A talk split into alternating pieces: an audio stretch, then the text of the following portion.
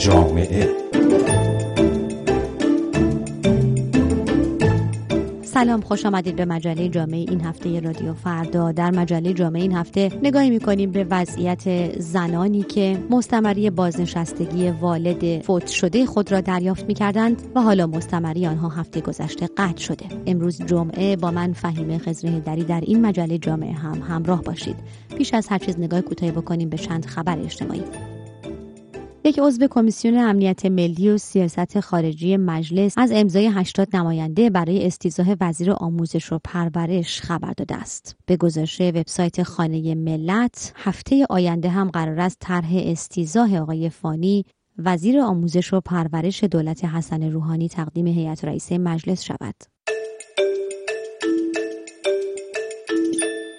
مجمع نمایندگان استان مازندران خبر داده است که 100 میلیارد تومان برای بازسازی مناطق آسیب دیده استان مازندران اختصاص داده شده. وبسایت خانه ملت گزارش می‌دهد که این اعتبار که قرار است به بازسازی خسارات ناشی از برف در استان مازندران اختصاص پیدا کند، برای واحدهای مسکونی که 100 درصد در اثر بارش سنگین برف تخریب شدهاند 5 میلیون تومان خواهد بود و 20 میلیون تومان هم تسهیلات در نظر گرفته می شود. بخشی از این اعتبار بلاعوض و بخشی از آن هم به عنوان تسهیلات در اختیار شهروندان قرار می گیرد.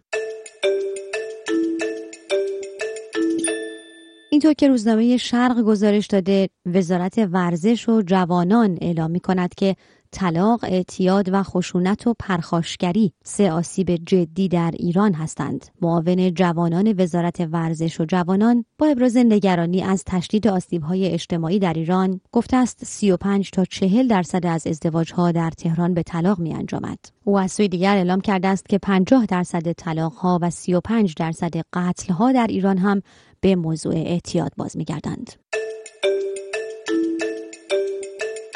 اینجا تهران خیابان سیوم تیر از انگشت شمار خیابانهای قدیمی شهر که هنوز از بافت هویتش چیزهایی باقی مانده ساختمان های بازنشستگی همیشه خلوت و مثل زندگی اغلب بازنشسته ها آرام هستند. اینجا در خیابان سیوم تیر اما ساختمان بازنشستگی نیروهای مسلح مثل خیلی از سازمان های بازنشستگی دیگر این روزها به شلوغی و پر سر و صدای دادگاه های قوه قضایی است. زنی بیشتر لباسهایش را در برابر نگاه خاموش تماشاگران از تن درآورده. می‌گوید تنها چیزی که برایش مانده تنش است. آن را هم میفروشد. زنها در سن و سال مختلف همه در برابر ساختمان جمع شدند. در خیلی چیزها با هم متفاوتند. اما همه در یک چیز مشابهند. حقوق و مستمری بازنشستگی همهشان ناگهان و بیخبر قطع شده است. قانون حمایت از خانواده زنان مجرد طلاق گرفته بیوه و سرپرست خانوار را مشمول دریافت مستمری والد فوت شده خود می‌دانست. پس اگر شما زنی بودید که ازدواج نکرده و شاغل هم نبودید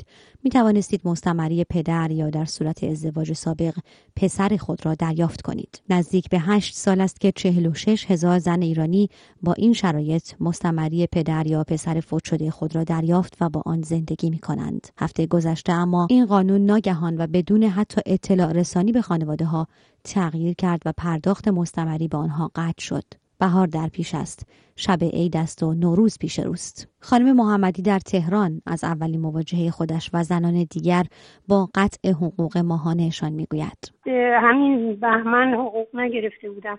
رفتم بگیرم گفتم بذار حقوق بهمن و اسفند با هم بگیرم که درد بی درمونمون بشه. ولی متاسفانه رفتیم دیدیم حقوق قطع.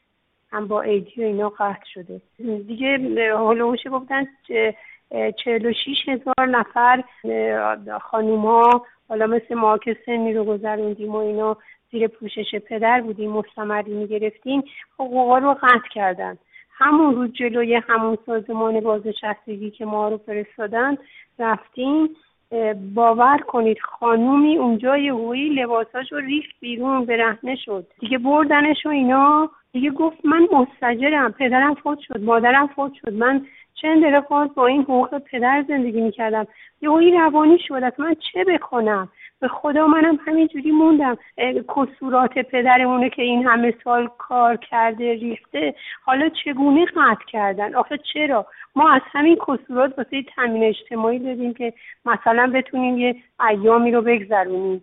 حالا دیالیز بشیم دارو داریم کولونوسکوپی بشیم دریچه قلبم گرفتگی داره. اینها رو اینا رو من چه کنم؟ حالا با چه پولی؟ کیو دارم به من برسه؟ ازدواجم نکردم و با مادر زندگی می‌کردم. این مستمری رو می‌گرفتم. این مستمری رو به روی قطع کردن. به قول اون خانمی که لباساشو ریخت بیرون جلوی همه همه گریه کردن. کاش من گوشیم یه تصویری بود. می‌گرفتم و همه می‌دیدن که اون خانم چه زاری زد. که می‌گفت چی؟ شما حالا بیایید به من پول بدید من اینجوری زندگی کنم. یعنی از راه بعد. آیا خدا رو خوش میمد اینا این کارو کردن؟ چرا آقایونی که توی مجلس و این بر اونور این همه آدما دارن چند شغله هستن پولای کلام می‌گیرن به ما 700 800 تومن خیلی زیاد دیدن. خانم محمدی متولد 1328 است. و می‌گوید 60 خورده 64 5 سالش باشه همه جای دنیا براش یه مقرری میدن. مال ما مقرری رو بهتر کم کردن.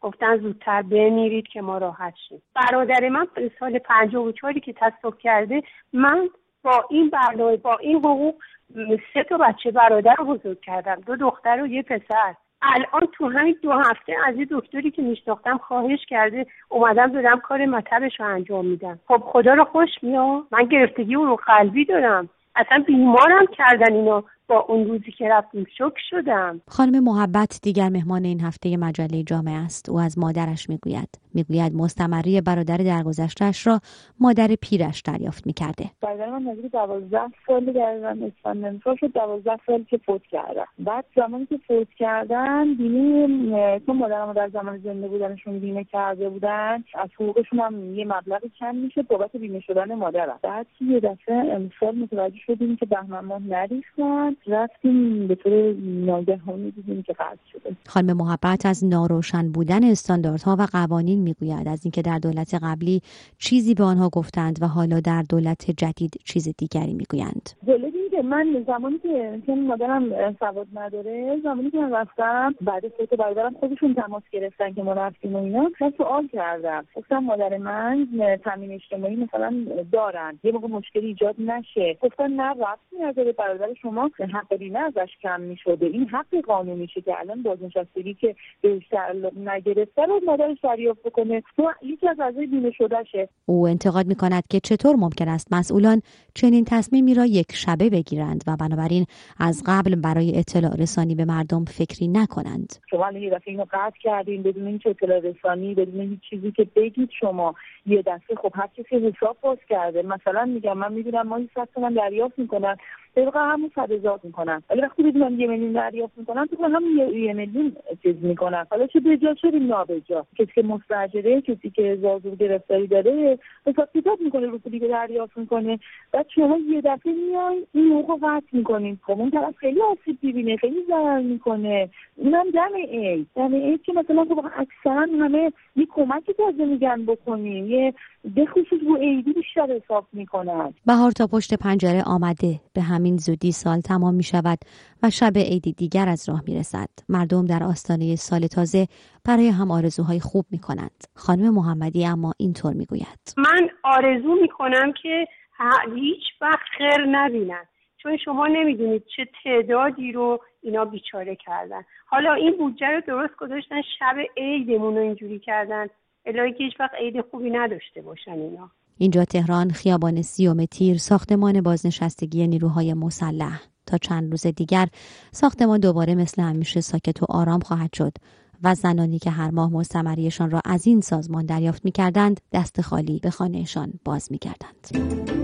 سپاسگزارم که با این مجله جامعه هم همراهی کردید. من فهیم خزر هیدری هستم. با شما خداحافظی می کنم تا جمعه دیگر و مجله جامعه دیگر. خدا نگهدار.